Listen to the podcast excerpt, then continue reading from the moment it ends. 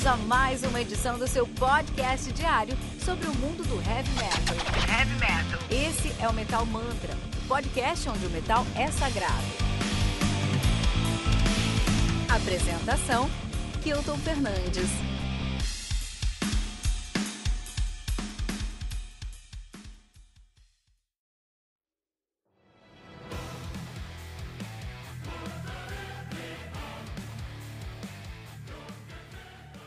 Omega, do Epica, lançado no dia 26 de fevereiro pela Nuclear Blast, responsável pelo lançamento de discos como A Night at the Opera, do Blind Guardian, Carnival is Forever, do Decapitated e Age of the Joker, do Ed Guy. Omega conta com 12 músicas, atualizando 70 minutos de play. O Epica, os gigantes do Symphonic Metal do Epica, né? Uma banda de symphonic metal, gigantes do symphonic metal. Os caras são de Lindenburg, na Holanda, nativa desde 2003, de fato 2002, 2003. Assumiram o nome de Sahara Dust, que é um nome até bom, mas Epic é um nome maior, então nativa desde 2003 com esse nome aí, né? A banda tem uma discografia enorme, porque os caras lançam disco cada semana, estão lançando o seu oitavo disco de estúdio, né? Então eles têm aí o The Phantom Agony de 2003, muito bem recebido, com Sign of a Blindian de 2005, ainda mais bem recebido. Desse, uh, uh, The Score, né, Epic Journey de 2005 também, The Divine Conspiracy de 2007, Designer Universe 2009, Requiem for the Indifferent de 2012, deixa eu ver se eu falar errado, isso mesmo, The Quantum Enigma de 2014, que é muito disco, Consigning to Oblivion, The Orchestral Version de 2016, The Holo Holographic Principle de 2016 também, e aí depois de 5 anos, cara, 5 anos, Omega de 2021, a banda que é atualmente formada por Mark Jensen na guitarra, tá, nas orquestrações no vocal agressivo, temos o Cohen Jensen do teclado, piano e orquestrações também, né? Ele já tocou lá no Dra Dragon Force. O Mark Jensen já tocou lá no After Forever, então a gente sabe o que a gente pode esperar dele, né?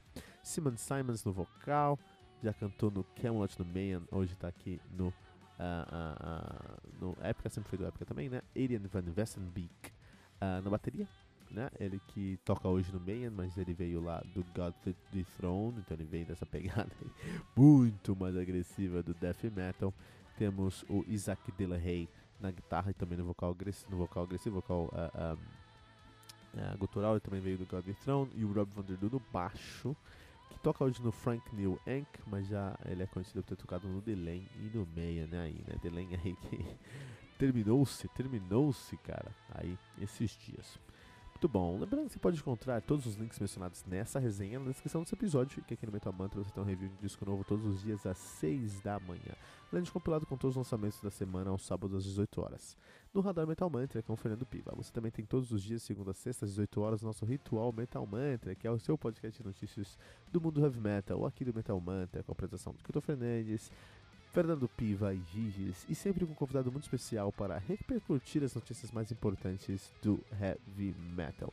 Não deixe de nos seguir em todos os agregadores de podcast que você conhecer, buscando por Metal Mantra Podcast no Twitter, Facebook especialmente no Instagram, buscando por arroba Metal Mantra Pod. Muito importante também te convidar para entrar no nosso grupo do Telegram, no t.me barra Pod, onde temos uma comunidade muito ativa no mundo do heavy metal e também temos um conteúdo exclusivo do nosso podcast para o nosso grupo no Telegram. Então entra lá, t.me barra Pod. O link está na descrição desse episódio e no nosso site também, em metalmantra.com.br, cara. Muito bom. É, vamos lá, e três discos para se entender o Symphonic Metal holandês. Symphonic Metal é uma coisa muito grande, sempre tem muita banda de Symphonic Metal. Hoje eu queria recomendar aí o Symphonic Metal holandês. E esses discos que eu vou recomendar aqui, você pode dar uma olhada lá na descrição desse episódio, em qualquer lugar que você está ouvindo esse episódio.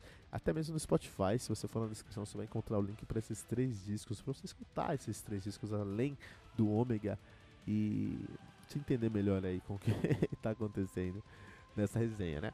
Vamos começar com Reimagine do After Forever, com certeza a minha banda de é, Symphonic Metal predileta, né? Eu sou muito fã de After Forever, acho que é uma banda que conseguiu levar os, o som do, do Symphonic Metal a um próximo nível, é, uma atmosfera muito mais agressiva, eles conseguiram, eles conseguiam trazer aí essa dualidade de uma maneira muito bem, muito boa, inclusive por conta da vocalista Flor Jensen, que é incrível. O Reimagine acho que é o disco que você precisa escutar dos caras, porque é, tem uma das melhores músicas aí, algumas das melhores músicas dos caras, como Living Chills, Boundaries, Boundaries That Open, uh, Strong, uh, No Control, Face Your, Demons são algumas das minhas músicas prediletas e, uma das músicas mais importantes da carreira do After Forever.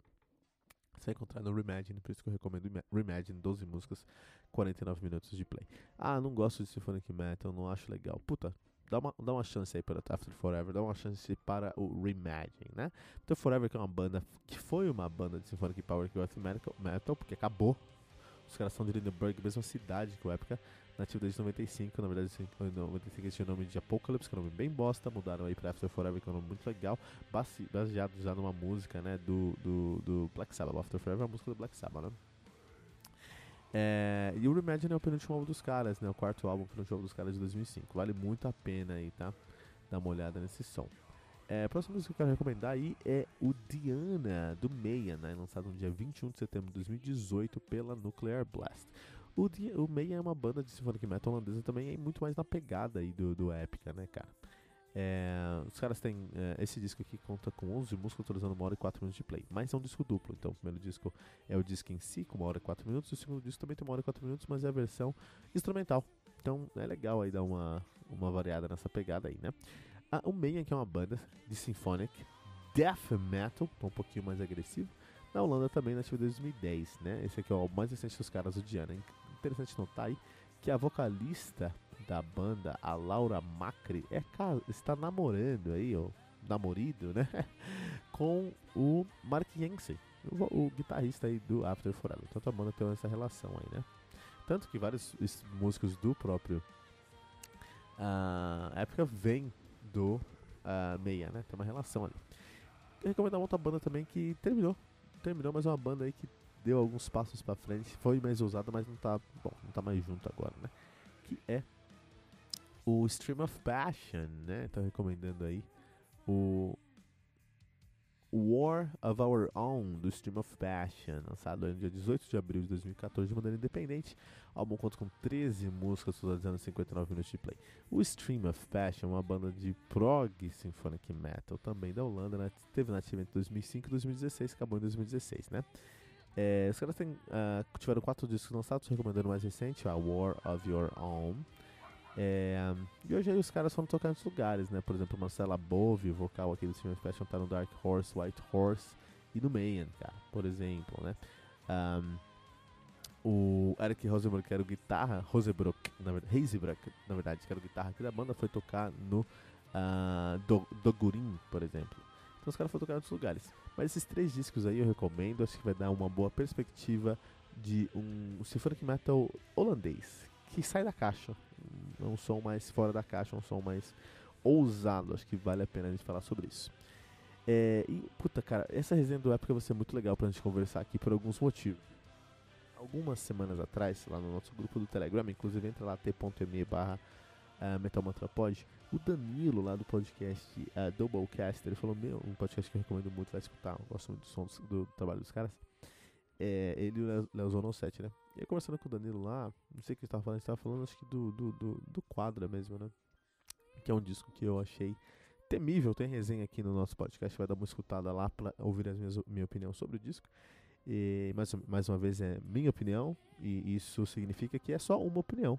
E dentro de várias opiniões, então muitas pessoas podem ter opiniões divergentes, e isso que é legal, que todo mundo tem essa opinião. E se, se, se por acaso essas opiniões virem a divergir, que elas sejam respeitadas, né? mas particularmente eu acho o, o, o Quadra um disco assim temível e por um único motivo, pelo Sepultura serem grandes nomes do trash brasileiro, criarem ali uma escola do trash, trash brazuca, né? É, depois terem mudado o som para várias outras coisas e ok, eu não gosto, mas eu não tenho problema de uma banda mudar o seu som, né? Eu não gosto do caso do Sepultura em si, mas eu não tenho problema que a banda mude o seu som. Mas no último disco não tem um gênero é, é, específico. Isso poderia ser bom, porque ele poderia estar ali na pegada do Amorphis. Imagina, cara, imagina se o Sepultura fizesse um disco olhando pro Amorphis, cara, assim, né? Um disco que amálgama 8, 9, 10 estilos dentro do seu som. Puta, seria incrível. Mas não, muito pelo contrário. O Sepultura simplesmente gravou um monte de single, cada um numa pegada, num som, numa salada musical que não conversa entre si. Não que as músicas precisem conversar, não que as músicas precisam ter um, um, um, uma linearidade, mas as músicas precisam sim terem um sentido dentro de, desse disco, né? É, mesmo que for, não, aqui a gente fez um disco de catadão. Ótimo, mas que esse catadão tenha uma, é, uma, uma identidade. E esse é o grande problema do Sepultura no quadro, não tem identidade. Tem horas que eles falam, olha, eu quero muito ser Swallow the Sun, cara. Meu sonho é ser Swallow the Sun.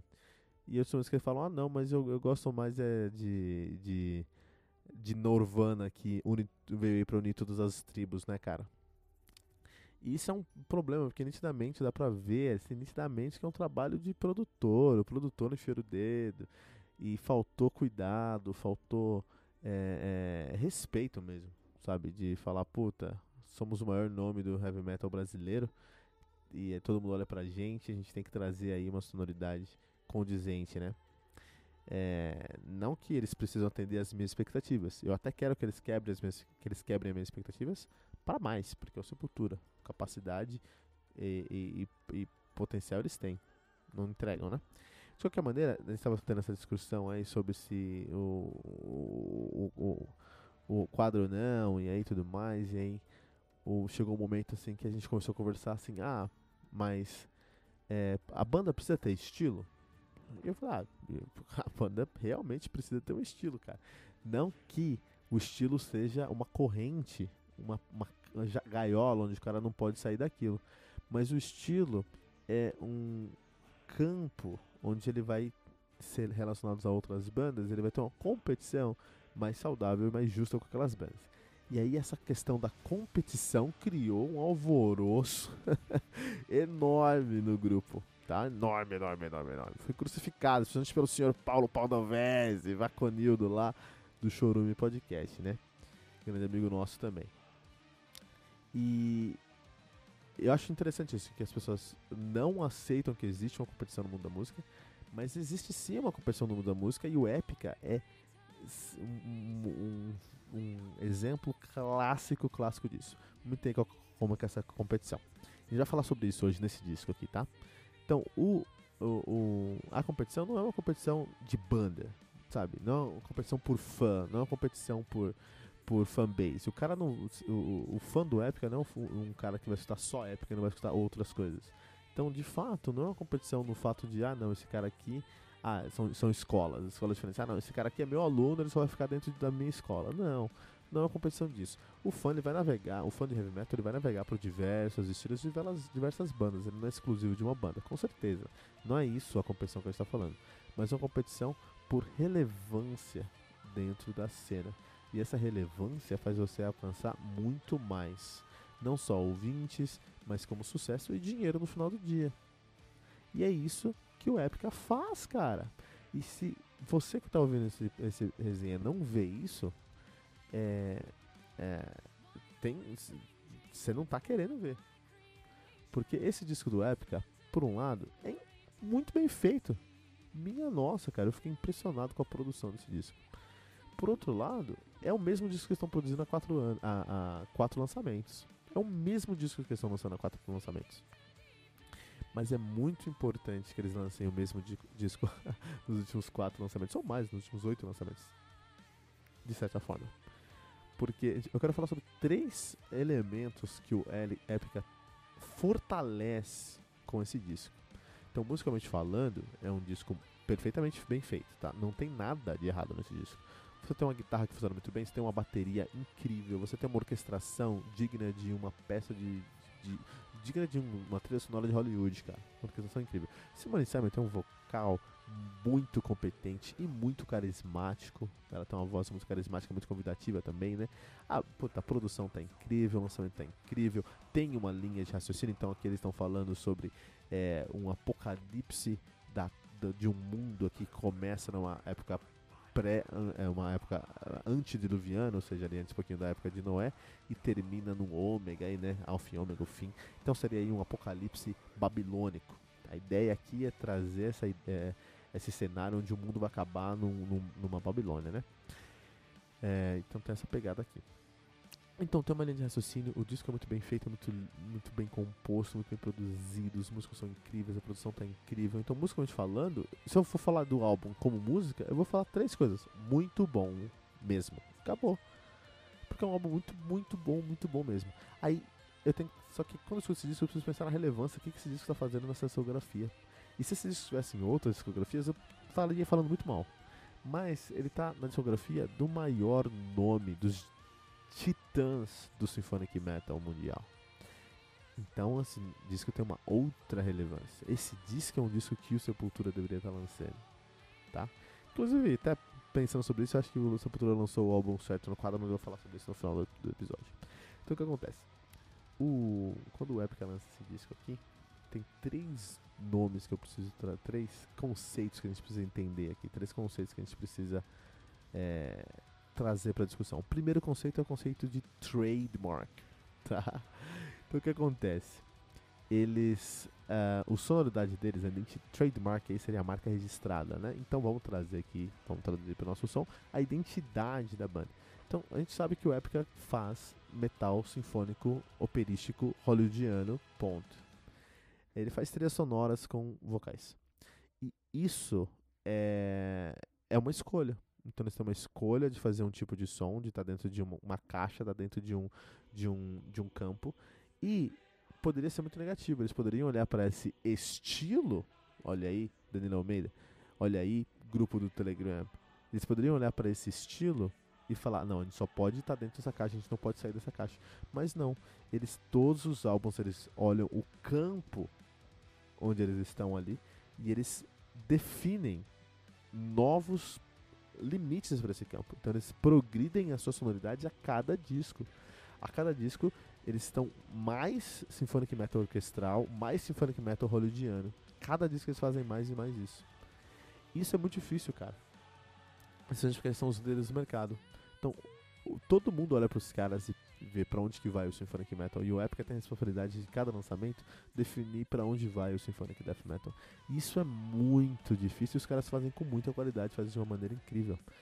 Ponto mais que positivo para eles. Então, o trademark do, do, do, do Epica, a identidade do Epica, do Epica é fortalecida com o Omega, o lançamento do, Omega. Eles fazem um Symphonic Metal, mas o período dessa vez eles deram uma olhada lá pra Babilônia, meio que um Assassin's Creed, sabe?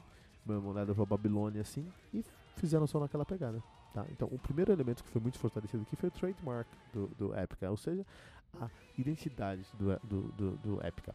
O segundo elemento que foi muito é, fortalecido nesse disco aqui foi o benchmark do Epica. O que, que é o benchmark? Benchmark é assim, ah, eu tenho aqui uma marca de sapato, quero criar uma fábrica de, uma fábrica de sapato com uma marca de sapato eu preciso comparar a qualidade do meu sapato e a performance do meu sapato e o branding do meu sapato, tudo que envolve a minha marca de sapato, eu preciso comparar isso com marcas do mercado. E aí, se eu comparar ali com a marca do bairro, o meu sapato vai estar competindo com a marca do bairro, vai, não competindo, mas vai estar é, se baseando na, na, marca, na marca do bairro e talvez a qualidade dele não seja melhor. Mas se eu pego o meu sapato e eu comparo ele com a marca líder do mercado, vou fazer propaganda de graça aqui com a Nike, com a Mizuno que seja, com a New Balance, Under Armour, é, ele, o meu sapato vai ser obrigatoriamente subir o nível para um nível aí mundial. Então a gente pode falar que o benchmark para sapatos é, o, é a Nike, cara. O benchmark para refrigerantes é Coca-Cola o benchmark para outros produtos tem nome. O benchmark para a Symphonic Metal é Epica. Todo mundo que lança um disco de Symphonic Metal precisa olhar para o Epica. Porque o Epica define para onde vai o Symphonic é, é, Metal a cada, a cada lançamento. Então, se, e, e, por que isso? Se alguém. Gente, ó, nesse disco aqui, por exemplo, a gente tem um, linhas muito carismáticas da Simone Simons. Ela canta menos nesse disco. Eu vou, vou dizer que ela está cantando 60%, 55% do disco. Os outros é, 40% a 45% a gente pode dividir entre vocal gutural, do Mike Hansen, e é, corais. Tem muito coral nesse álbum, muito coral. Então ela canta de 60% a 55%. Então, quando ela canta, as linhas estão sendo memoráveis. E eu falo pra você, você vai escutar esse disco, você vai escutar 55, 60% da, da Simone Simmons, Simons, mas você vai lembrar de todas as linhas que ela canta. Porque ela tem linhas muito memoráveis, tem linhas muito carismáticas e memoráveis. Então, se qualquer banda do Symphonic Metal lançar um disco que tenha linhas que não se comparem às linhas da Simone Simons, essa, essa banda tá perdendo já. Porque é aí que o Symphonic Metal tá em 2021. É para aí que o Symphonic Metal, é para aí que o Epica puxou o Symphonic Metal em 2021. Ah, você quer fazer um Symphonic Metal? Você vai colocar muito coral. 40% do seu som aí é coral e gutural. Os outros 60% tem que ser vocal feminino, é, lírico, lindíssimo, carismático, que a pessoa tem que lembrar para sempre desses vocais dessa, da sua vocalista. Essa, esse é o, o, padrão. Se você tem uma banda de Symphonic Metal hoje e não faz isso, você está abaixo da média. Quem estabelece a média, quem estabelece ali uh, o caminho, é quem, é o uh, quem faz o benchmark. Você está entendendo? Então, algo que o, que o Epica fortaleceu nesse disco foi a sua posição como benchmark, como definidor, como regulador do estilo, basicamente. E como, cara, como que alguém chega nesse ponto se não competir? Por que, que o Epica tá nessa posição e não o After Forever que terminou, não o Stream of Fashion que terminou, não o Mayan? Por que, que é o Epica? Através dessa competição, uma competição de popularidade, de é, relevância no estilo, o Epica lidera. É isso é a realidade, cara. Existe uma competição sim, não pelo é, ouvinte, no final do dia é pelo ouvinte sim, mas não pelo ouvinte, o cara não vai escutar só época, na verdade vai escutar época e outras coisas, né? mas o época ali vai ser o, vai ser o topo, vai ser o que atrai. Mas é uma competição pela relevância dentro da cena, cara. E essa relevância da cena traz muitos benefícios. Terceira coisa, terceira coisa que foi é, é, fortalecida aqui no, no, no Epica, no, no Omega do Epica, nesse lançamento, foi o seu brand, o seu unique brand, né? Então o que acontece? aí brand é a, é a sua marca, é a sua é a sua uh, uh, identidade mesmo, mais que identidade, a sua, é, sua posição, é, a, a, sua imagem, puta, melhor tradução. Então, branding é a sua imagem. O Épica nesse disco, puta, você olha a capa, você olha a capa e fala, isso aqui parece capa do Épica, cara. Você vê as, as fotos de promoções e fala, puta, meu, isso aqui é o, olha o Épica aí, né? É, você escuta o som, puta, isso aqui parece épico. Ó, tem é, o, muito teclado com uma guitarra é, é, harmonizando atrás com a bateria mais rápida e um vocal lírico. Isso aqui é épica, cara. Então, quando as pessoas escutam o som e comparam o som a você, puta, esse aqui eu não sei o que é, mas parece épica. Significa que você tá dentro da cabeça das pessoas. As pessoas lembram da sua banda, lembram do seu nome. E isso é o mais importante em 2021. O mais importante em 2021, tá? É, eu fiz uma pesquisa antes desse, dessa resenha aqui e uma pessoa, uma pessoa de 30 anos ou mais, ele vai contar no Instagram, numa rede social, ele vai gastar 6 segundos por é, visualização. Então, assim, se ele tá, você tá descendo no Instagram, você vai ver um, um post, está rodando, rolando no Instagram, você vai ver um post, você vai passar 6 segundos vendo aquele post. Você tem 30 anos ou mais. E se você tem 30 anos ou menos, você vai passar 3 segundos em cada post. O Épica ou se você tem uma banda de symphonic metal, você tem 3 segundos para atingir o seu público de, 20, de 30 anos ou mais, ou 6 segundos se você tiver aí o, o seu público de 6 segundos, se seu público é de 30 anos ou mais. Agora, se você traz uma marca forte, grandes líderes do, merc do mercado, a gente está falando de Coca-Cola, a gente está falando de grandes nomes de carro, grandes nomes de, de, de, de tudo. Se fala sobre uma marca muito forte, olha só, olha só. Então, se é uma marca qualquer, a pessoa tem 30 anos ou mais, 6 segundos. Se a pessoa tem 30 anos ou menos, 3 segundos. Se você tem uma marca forte, olha só, 30 anos ou menos, né? Esses jovens que gastariam 3 segundos numa marca fraca, 30 anos ou menos, são 16 segundos. De 3 para 16, cara. Olha que maluquice, cara. Tá? E se é, nove vezes a mais. Eu tô tentando fazer a conta aqui. Nove vezes mais tempo o cara vai gastar na sua, na sua visualização ali. Se você tem uma marca forte. Se você tem 30 anos ou mais, 45 segundos, cara. 45 segundos.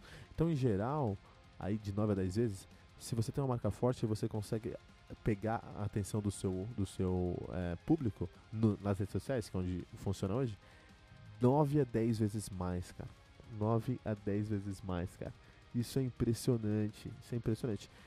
E isso que as bandas competem hoje. formar uma marca, uma imagem, um, uma identidade, um benchmark muito forte, porque aí você tem mais atenção do seu público. As pessoas vão prestar mais atenção em você. É isso que a gente quer falar com competição. E é isso que o Epica mata a pau nesse disco. Nesse disco que o Epica faz isso de uma maneira incrível. Pensando sobre o, isso aqui, sobre fortalecer um benchmark, a, o trademark, fortalecer o branding, eu acho que o Sepultura fez um excelente disco com, o Quadra. Porque ele faz um disco sem uma linha editorial consolidada, inclusive com erros muito grandes ali de consistência na sonoridade. Mas é, de fato é isso que eles queriam. Eles queriam, eles querem, eles querem ser o Norvana que une todas as tribos. Eles querem pegar o cara que escuta solo de Sun, mas querem pegar o cara que escuta System of Down. Eu particularmente acho isso é, é, é bem é, ruim para uma banda com a magnitude de patamar que Sepultura. Mas se a gente pensa em, em, em, em, trademark faz sentido. O problema é que eles não se tornam benchmark, né? Ninguém vai olhar para Sepultura e ver, ah, vamos ver para onde está indo agora o. Nem definir qual é o estilo, porque não tem estilo. E não de uma maneira boa, de uma maneira negativa. Eles realmente fizeram uma salada musical lá. É, por outro lado, o Epica aqui não. O Epica veio, estabelece, se estabelece ainda mais como o maior nome do, do symphonic metal holandês e mundial e vai lançar um próximo álbum daqui a alguns anos e vai dominar. Por exemplo, por que, que isso, por que existe uma competição, por que, que isso é verdade? Eu fiz uma, eu fiz uma pesquisa de caso pensado lá no nosso no nosso Telegram, né? Então eu perguntei lá qual o maior lançamento do dia 26. No dia 26 saiu o Bonfire, saiu uh, Five the Elephant, saiu Evergrey, saiu é, é, Épica, saiu Moonspell, saiu Architect, saiu muita coisa aí no dia 26 agora, né? De, de fevereiro, no último, no último, último dia de fevereiro. Saiu muita coisa. E todo mundo ali falou, puta, é, gostei muito do Evergrey, gostei muito daquilo. Mas é interessante que alguns amigos meus falaram, meu, eu só te, não escutei nada aí. Algumas pessoas comentaram assim, não escutei nada, coisa que eu consegui escutar foi épica. Então a pessoa tem pouco tempo para ouvir, e isso eu entendo porque eu também tenho pouquíssimo tempo para ouvir as coisas, e ele tem várias coisas para escutar, mas inconscientemente ele escolheu o épica. Porque o épica ou porque o Epic apareceu na timeline dele, isso acontece porque eles são mais rele relevantes no mercado, sim, ou porque dentro dos lançamentos os nomes que mais chamou a atenção dele foi o Epic, isso acontece porque eles são relevantes no mercado, sim, ou porque eles têm aí uma preferência pessoal, porque conhecem há mais tempo, e isso acontece porque o Epic tem mais relevância, sim. Então, ter relevância no mercado é importantíssimo em 2021 e é por isso que existe a competição. Existe uma competição sim de bandas, e essa competição não é de banda contra banda, mas de banda contra a sua própria banda, especificamente contra o algoritmo para conseguir uma relevância maior nas redes sociais. Perdão, pessoal. E é isso aí. Omega do Epic é um álbum aí que ensina pra gente. Esse álbum aqui e esse review, pessoal, vale mais do que todo o Music Business do que, que Cloreiro aí, tá, pessoal? Só pra vocês saberem. Lembrando que você pode encontrar todos os links mencionados nessa resenha na descrição desse episódio, que aqui no Metal Mantra você tem um review de um disco novo todos os dias às 6 da manhã. Além de compilado com todos os lançamentos da semana aos sábados às 18 horas no Radar Metal Mantra. Com Fernando Piva, você também tem todos os dias, segunda sexta, às 18 horas, nosso ritual Metal Mantra, que são podcast de notícias do mundo heavy metal, aqui do Metal Mantra, com a apresentação de Kilton Fernandes, Fernando Piva e Giges. E sempre convidado muito especial para repercutir as notícias mais importantes do metal. Hoje a gente está com Jonathan Matos, lá do Créditos Finais, né? É, não deixe de nos seguir em todos os agregadores de podcast que você conhecer, buscando por Metal Mantra Podcast no Twitter, Facebook e especialmente Instagram, buscando por arroba Metal Mantra Pod. Muito importante também te convidar para entrar no nosso grupo do Telegram, t.me barra Metal Mantra Pod, onde temos uma comunidade muito ativa no mundo do heavy metal e também temos um conteúdo exclusivo do nosso podcast para o nosso grupo do Telegram. Então entra lá, t.me barra Metal Mantra Pod. O link está na descrição desse episódio e também no nosso site lá em metalmantra.com.br.